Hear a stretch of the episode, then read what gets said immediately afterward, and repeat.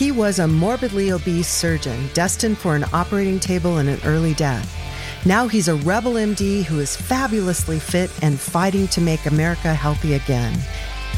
This is Stay Off My Operating Table with Dr. Philip Ovadia.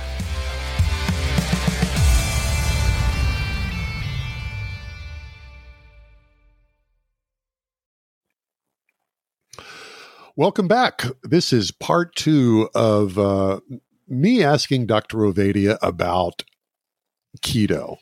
So this is the Stay Off My Operating Table podcast. Dr. Philip Ovadia is the uh, the resident expert. I'm Jack Heald, the talking hairdo. Hey, Phil. Good to be back cracked, again, Jack. myself up.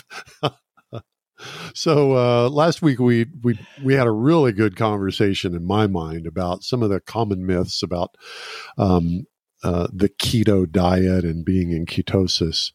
I loved that. I know we we really went down a rabbit hole with uh, cholesterol, but man, for me that was that was really educational. I'd encourage our listeners if you haven't done so, man, listen to that episode. Really good. So uh, let's jump in. Some more of the fairly common myths about keto. Uh, some of these I've heard, some of them I haven't. Um, some of them I've wondered about myself. Um, here's one keto will cause inflammation. True or false? Definitely false. And, uh, you know, to the contrary, uh, ketogenic diets can be one of the best uh, treatments for uh, inflammation, inflammatory conditions. Um, we have seen evidence of things like rheumatoid arthritis, um, you know, which is an inflammatory condition, improving with ketogenic uh, diets. Um, autoimmune conditions, which oftentimes, you know, have a strong inflammatory component to them. Uh, again, we have seen many of these improved and or reversed with ketogenic diets, and there really is no reason to uh, think that ketogenic diets are going to cause inflammation. Uh, the one caution that I guess uh, you know we need to give around this is, you know, as we talked about last week in the first episode, um, ketogenic diets can can have in them, uh, you know, things that are uh, not desirable to eat, you know, overall. And uh, specifically when we start talking about the vegetable and seed oils, um, which can get incorporated into ketogenic diets. I mean, they are a, a, form of fat, and obviously, on the ketogenic diet, you're going to be uh, usually increasing your fat intake. And if you do this with, you know, low quality processed uh, fats like vegetable and seed oils, uh, those can be pro-inflammatory. Um, but uh, I, you know, again, those are a major component of the standard American diet. So there's no reason that the a ketogenic diet is going to be more inflammatory than the standard American diet. And that's another pretty important point, I think, is that the standard yeah. American diet is very pro-inflammatory uh, with you know all of the processed food that it incorporates. Uh, so um, you know, I this is one of those myths that I'm not sure where it would even come from, and uh, in reality, we see that the direct opposite of it is true. And if you have inflammation, then a ketogenic uh, diet is often going to be a you know solution to your problem and certainly not worsen it. Quick question and i realize this may be outside your realm of expertise but i'm going to ask it anyway. Um, is there a, a simple self uh, test that we can do at home for inflammation? Or is that just one of those things where go on a ketogenic diet and see if you feel better? That's the best yeah, way you know, uh, inflammation uh, can be a little bit uh, difficult to assess. Um, you know, there are blood markers certainly, uh, you know, that can be checked as part of your blood work. Uh, the one that I, I, probably use most frequently is a blood marker called uh, CRP, C reactive protein. it's a general inflammation marker. There are some others that you can check as well. Um, you know, at home tests, um, you know, one marker of inflammation is is puffiness. You know, anyone who's uh, you know oh. injured themselves, let's say twisted your ankle, and it gets inflamed and it gets puffy. Uh, we all know, you know, that as inflammation. Um, and it turns out that you know people who are walking around with high levels of inflammation, I commonly see it, you know, in the face and you know you have that mm-hmm. kind of puffy face and then people go on these ketogenic low carbohydrate whole real food diets and you know before they even start losing weight uh, people will start asking them what are you doing you look so much better and they don't really realize what's going on but you know you can really see it in the face and you know when i start working with my patients that's oftentimes the first thing I'll see. You know, obviously, you know, I work with my patients via telemedicine, and you know, we'll get on the uh, the the Zoom call for the appointment, and right away I'll be saying, "Oh, you know, I can tell you're doing great. I can just see it in your face," uh, and they're always kind of surprised by that. But uh, so that I think maybe in terms of an at-home test is uh, sort of the best way to assess your level of inflammation. That makes sense. Um, as you know, I got married in November last year, and I wanted a wedding ring. Um, and so Delon and I, you know, spent a lot of time trying to pick out wedding rings. I ended up ordering this one, well, ordering one that was actually a half size bigger than that. Uh, got it in, tried it on. It was it was too big, and sent back for the next size down and and got that one. That was November, right? So starting in Jan- on January 1st, I started inspired by you. I went full carnivore just to try it. And I lost a little bit of weight. I I loved how I felt.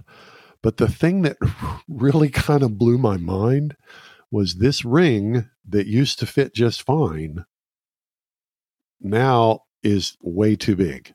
I was in the shower the other day and it literally just fell off my finger. So, and I'm not somebody that anybody would say is fat or overweight, but, but my knuckles actually have gotten smaller. This is my grandfather's ring and I really couldn't wear it prior to, to January when I uh, when I went on this this carnivore diet, I noticed, you know, when I realized this finger had gotten smaller, I thought, I'll bet I can wear my grandfather's ring. Sure enough. So just a little uh what's what do they call that anecdotal evidence there yeah no i i mean that that is another uh thing that i notice as well um is uh you know i've had the same experience and and had to you know downsize my rings as well um and uh you know the days after I might eat something you know atypical for me, uh, I'll oftentimes notice the the wedding ring gets a little tighter, uh, and you know, so I, I, I think you're on to something. So that's well. a common reaction, common response. Yeah. yeah, I think it is a common reaction, and you know, it it, it kind of points out the fact that uh, so many of us, you know, don't realize what optimal health really looks like and feels like. and you know, like, yeah. again, we we've repeated this statistic ended endlessly that 88% of us are not metabolically healthy, and so we have just come to accept as normal un, being unhealthy. And you know that might not be as yeah. overt as you know being diagnosed with a medical condition, uh, but just you know kind of walking around with inflammation uh, and uh, you know that pain in the joints or being tired you know these are oftentimes some of the things that we don't realize we're experiencing until we fix them and then until realize how much better we really can and should feel every day. Yeah well i'm a believer. All right uh, let's talk about internal organs. Now i i have heard this one and in fact, almost every time I talk about uh, following a ketogenic diet, somebody will say to me, Well, aren't you worried about and th- these are the these are the things. Keto will harm the liver keto will harm the kidneys keto will increase your liver fat. I don't believe any of that but i'm not a doctor so what's the real story yeah so once again you know when you look at the uh, you know experience uh, and you look at the scientific literature what you see is that you know ketogenic diets uh, specifically i'll say low carbohydrate diets are one of the most effective treatments for fatty liver disease. And so not only do they not increase liver fat or, you know, liver inflammation, uh, they improve it. Uh, and again, this is a consistent thing that I see with my patients. It's one of the things that I actually measure. Uh, you know, we we look at their levels of fatty liver disease using blood tests and scans, and we consistently see it improve um, you know, if they are, uh, as their metabolic health is improving, if they are following these diets. So, could, could I interrupt you there real quick? Yep. Talk a little bit more about fatty liver disease. I'd never heard of that this until six years ago, when a dear friend ended up, uh, well, she ended up in the hospital and died in less than a week, and apparently she had a severe case of I think it was fatty liver disease, is what they said. I've never, I never heard of it till then. I have no idea what that means. Talk sure. a little more about that. I educate me, please. Yeah, so you know, fatty liver disease is is actually exactly what it sounds like, and you start to get you know fat infiltration into the liver. The liver really shouldn't have any fat in it, uh, but um, as we become metabolically unhealthy, one of the things that can happen, um, you know, is you start to get fat in places that it doesn't belong, and one of those places that it will show up uh, most commonly is in the liver. Um, fatty liver disease. Uh, over time, you know, has gone through many different sort of names. It used to be known as basically non-alcoholic fatty liver disease, and that was to differentiate it from uh, the changes that we see with alcoholism that ultimately lead to uh, cirrhosis, which is actually scarring of the liver. Uh, but it, it, will start with you know fatty infiltration into the liver. Um, non-alcoholic fatty liver disease, as, as I think it's most commonly referred to these days, uh, has become um, a very common cause of liver failure. Um, it has become now, or is at least close to becoming, the most common indication for liver transplantation in the wow. United States. Um, what we have seen is that the you know the rates of alcohol-induced liver disease had decreased. Uh, hepatitis, which is also another major cause of liver failure. We now have effective treatments for. So the incidence of needing um, liver transplants from hepatitis has gone down, and we are now left with you know diet induced fatty liver disease, which is probably what it should be called, uh, mm-hmm. as one of the leading causes of liver failure in the United States. So it's a very common problem. Um, and again, um, you know, the treatment for it is the primary treatment, the most effective treatment for it is low carbohydrate, ketogenic diets. Uh, and I have never seen any evidence to suggest that you know these diets are going to worsen liver function or increase uh, you know liver fattiness. Uh, so that one, you know, I think we can uh, definitively say is a unfounded myth. So there's there's also some blood tests that you do for fatty liver disease. Is that right? Correct. So, you know, um, liver function tests are part liver of uh, a fairly standard uh, blood work panel, you know, that most physicians are going to get. Uh, most commonly, it's going to be part of something called a comprehensive metabolic panel. Uh, and there are basically three basic there, there are three basic liver tests that we look at. One is called AST, one is called ALT, uh, and the other one is called alkaline phosphatase. Um, and, uh, you know, they're all slightly different measures of liver function. Uh, an important thing to recognize um, when you're going through blood work, you know, if you've gotten it yourself or you're going through it with your doctor, is that, you know, the liver function test, the AST, the ALT, are one of these tests that the normal, what's considered to be the normal range, has increased over time. Um, and again, this goes back to um, you know we define normal on blood tests as what the majority of the population uh, you know uh, has you know their results are. So normal doesn't necessarily mean optimal and you know if you're at sort of the high end of normal on these tests i always consider those to be a warning sign because that you know will oftentimes correlate with fatty liver disease and then if you are worried about fatty liver disease um, you know the next sort of test that we usually get is going to be a uh, ultrasound of the liver um, actually you know looking at the liver and you can start to see these this uh, fatty infiltration. There are some more specialized tests uh, that uh, you know you can do as well um, but those are sort of the basics. And an ultrasound's super easy that's not yeah a- ultrasound is non-invasive super easy it won't always detect fatty liver disease uh, they have newer types of ultrasound that uh, um, uh, there is something called a fibroscan uh, that uh, is is a more you know specific. It's still non-invasive. Uh, it's done similar to an ultrasound, but it, it it's looking at some different uh, ways to measure the liver by uh, ultrasound that can uh, be more sensitive for fatty liver disease. I want to follow this rabbit just a little farther down the trail because it affected me personally. Are there what let's talk about what the dangers from fatty liver disease are. What can happen? My friend, I think she'd been in the hospital three months earlier with severe dehydration. Um, and she was very obviously not healthy. But she went from, I think we got the call on a Friday afternoon and she was gone by Tuesday morning. Um, you know, she was in the hospital on Friday, put in the hospital on Friday and was gone by Tuesday morning. So obviously, rapid onset of death is one of the one of the things you can can be aware of.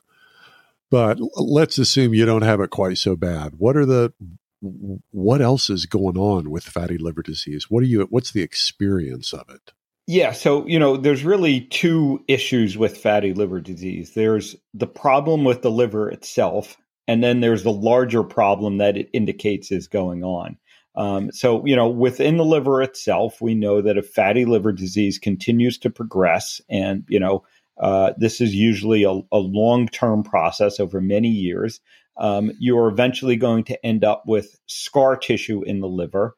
Uh, that can lead to a condition we call cirrhosis that I mentioned before, where, you know, now your liver is no longer able to function adequately.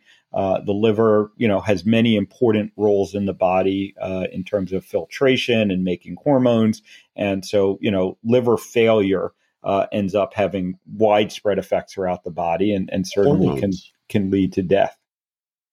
Hormones. Uh, yeah, the liver is involved in uh, you know the process of uh, cholesterol, making cholesterol and recycling cholesterol. Um, cholesterol gets turned into many of the hormones in our body.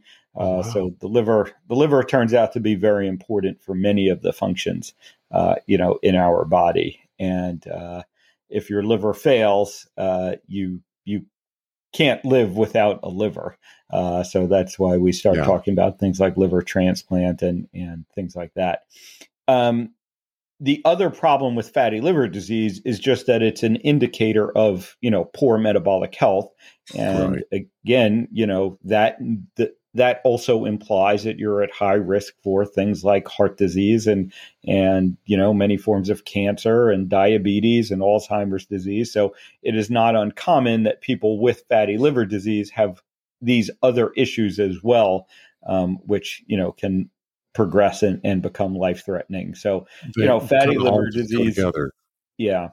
Fatty liver disease in and of itself is a problem, uh, but it's also a warning sign um, about a, uh, you know, about other things that are going on within the body. And it's, it's one of those unfortunate situations where sometimes those dots don't get properly connected and someone will say, yeah. "Oh, well, you just have fatty liver disease," and and you know they kind of don't pick up on those other uh, problems that may be coming down the line.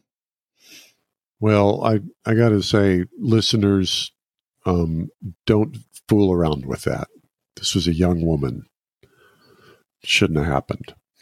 All right, uh, and then uh, when it comes to kidneys, I've I've also heard the same thing. Oh, eating all that protein is going to hurt your kidneys.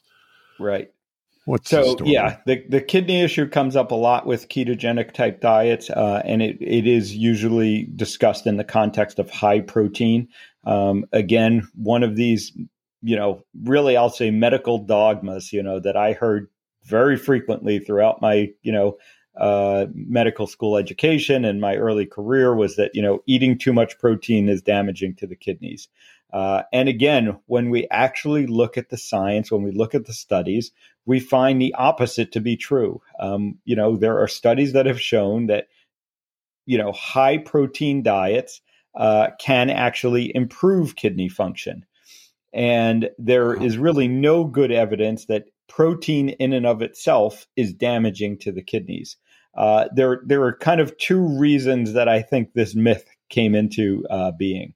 One is that one of the blood tests that we use to measure kidney function commonly, it's called the creatinine, uh, the blood creatinine level, um, can get elevated um, if you eat a lot of protein. And I, I, find this is especially true of people when they first start, you know, kind of high protein diets. Um, and but it turns out that creatinine, you know, is not the most direct measurement, I guess you can say, of kidney function. And in that situation, it's often the case that the creatinine is elevated, but it's not actually correlating to uh, poor kidney function.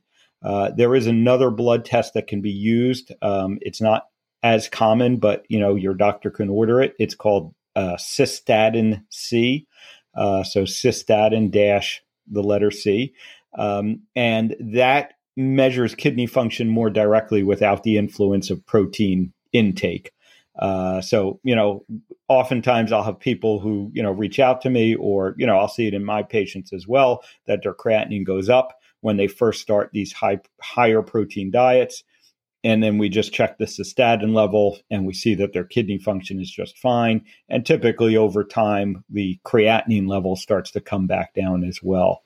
Um, the other you know issue what? is just that um, you know as when you look at you know kind of consumption patterns over the past 30 to 40 years uh, you know protein um, specifically meat we could say is is not being consumed by itself you know yeah. The most common way you know probably in the us that people consume meat is as a hamburger um, which includes the bun and all the toppings and the french fries that were you know fried in vegetable and seed oils and the you know sugary beverage with it.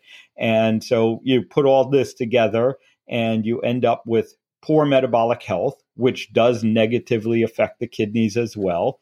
And the meat got blamed, uh, but it really wasn't the protein or the meat. Uh, so again, you know, pretty consistent finding that I find that people who you know do uh, you know whole real food diets, ketogenic type diets um, that I you know advocate for. Uh, all of their functions get better, which includes the kidneys and the liver. And you know, as you go through each of these individual really organs, we talked about the heart, you know, last the heart and the brain on the last episode, it's really hard to picture a scenario where our bodies would have evolved in such a way that, you know, something that is beneficial for, you know, one part of our body is going to be harmful to another part of our body. Uh, and, uh, you know, especially when you look at the foods that we evolved eating, and again, these were the whole real foods that, you know, uh, should be eaten, you know, on a ketogenic diet. It's really hard to believe that our bodies would have evolved in such a way that, you know, these foods would be damaging to particular organs. Yeah. Um, question occurred to me. What other disease conditions or pathologies would cause elevated creatinine? Did I say that right? Yeah. So, you know, there is a long list of things that uh, can you know lead to kidney damage. Uh, you know, I would say the two most common ones are high blood pressure and diabetes. Uh, both often, you know, times uh, are associated with you know kidney problems and uh, worsening kidney function. And when you look at people who end up in kidney failure and end up on dialysis, those are probably the two most common reasons that people end up on dialysis.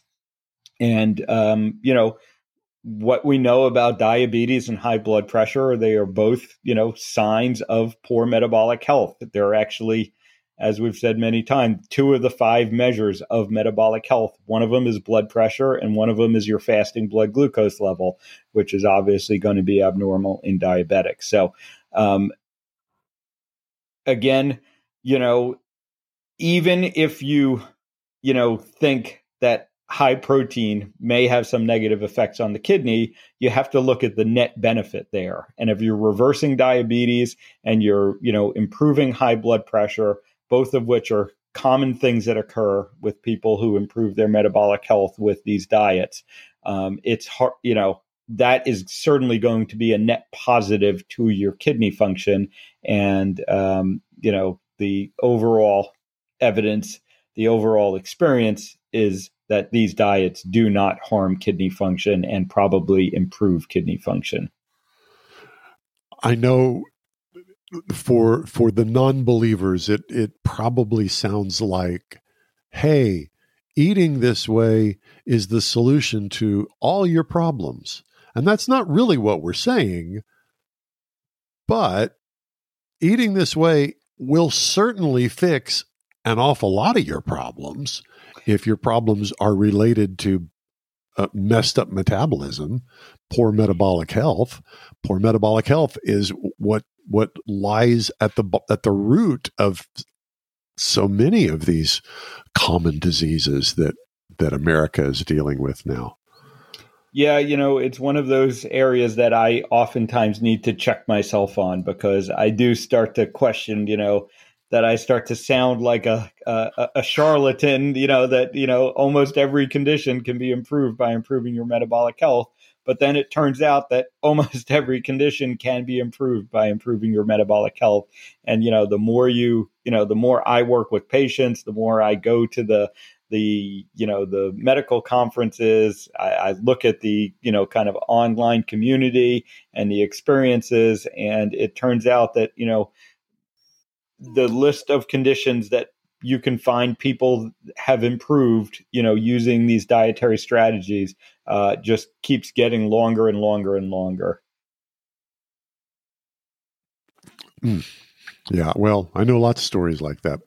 Um, so the the last one, and this is uh, actually it's a couple here. Um, I, I've heard that I've been told you can't do keto if you're uh, engaged in some kind of training where you want to build muscle because keto will cause muscle loss and related to that keto will negatively affect your bone density. Um, i've heard i've heard the muscle loss thing.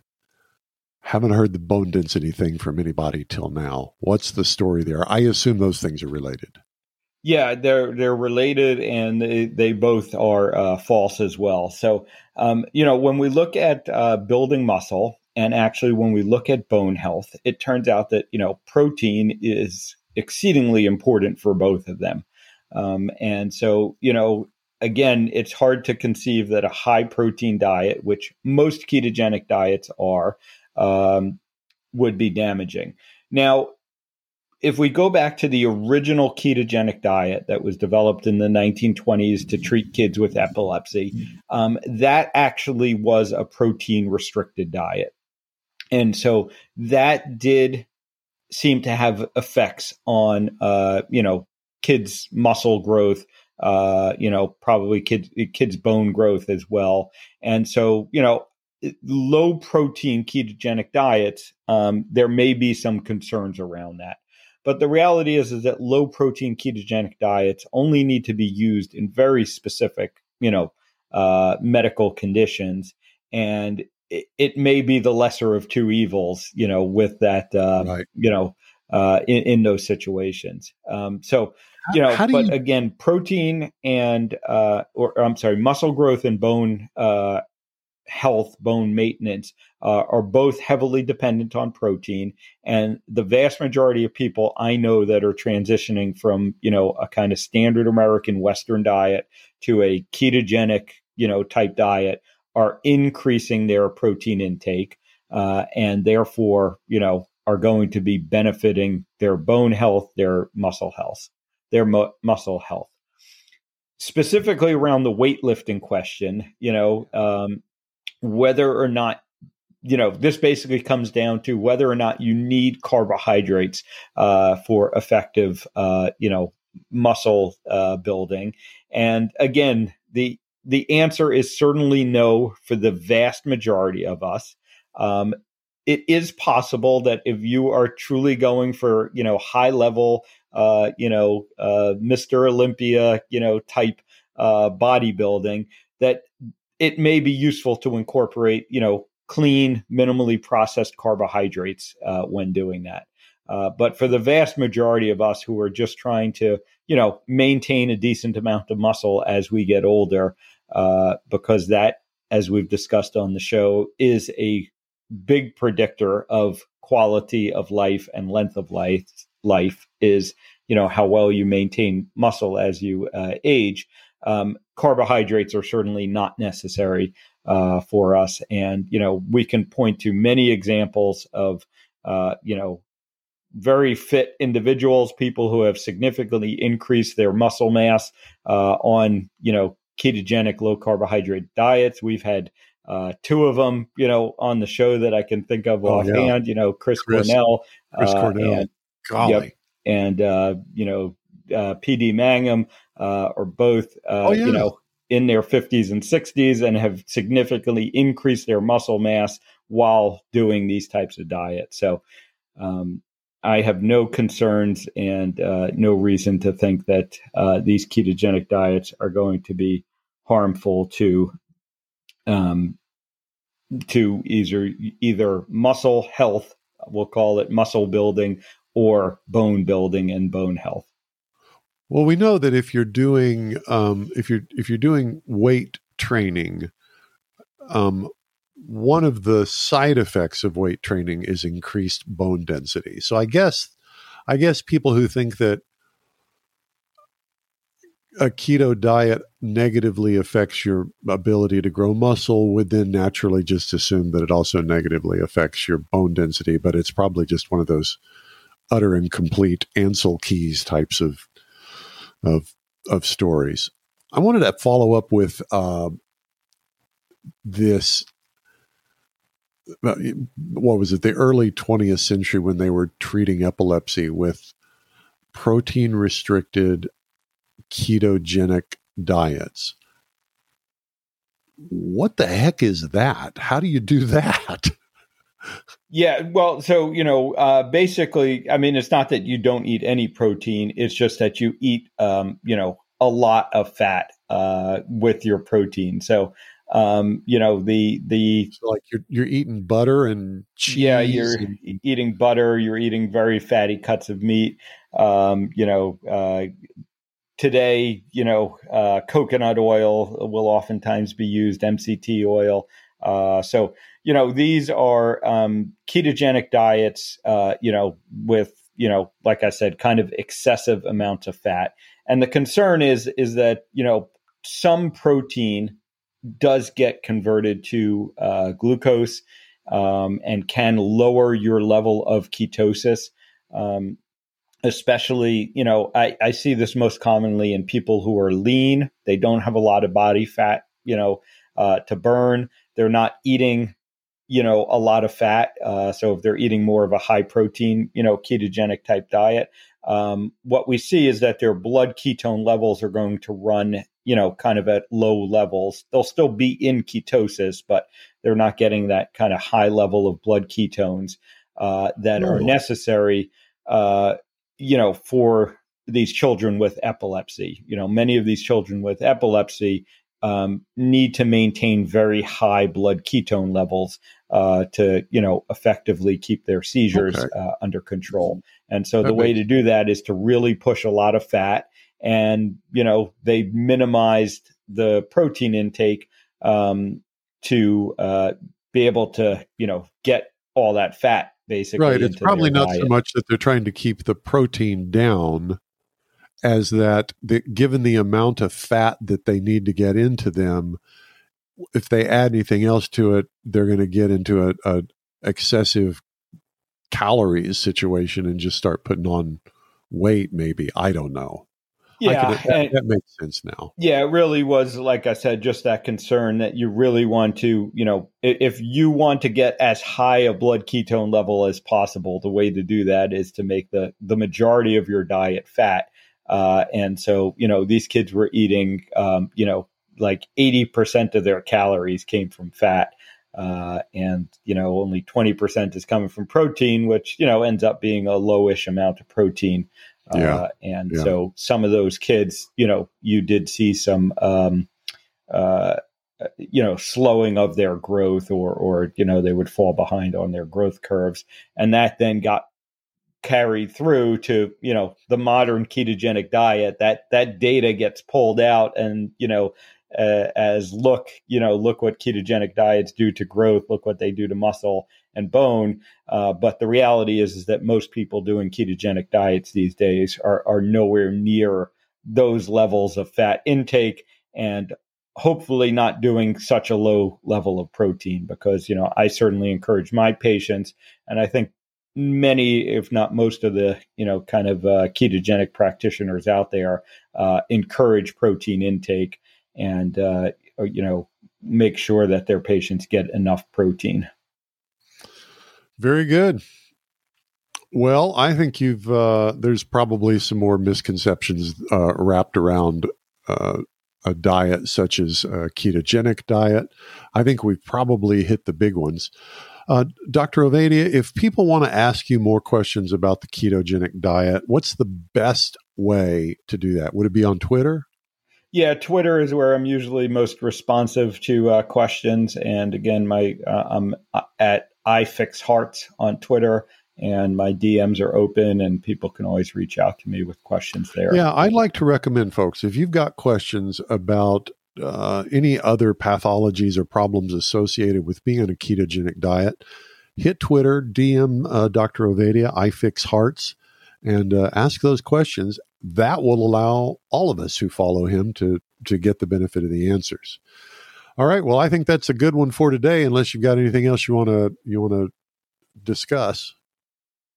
Uh, no, I hope everyone you know found the, this week and the, the prior week uh, useful, and you know every once in a while, uh, I think moving forward we'll do some of these sort of uh, ask me anything type uh, episodes. Uh, so again, you know, please send in your questions, and it, you know if I don't answer them directly, and even if I do answer them directly on Twitter, you know we'll off, we'll bring them to the podcast as well. Yeah, that'd be a good good idea. We'll do a, a, a Q and A from listeners uh, episode.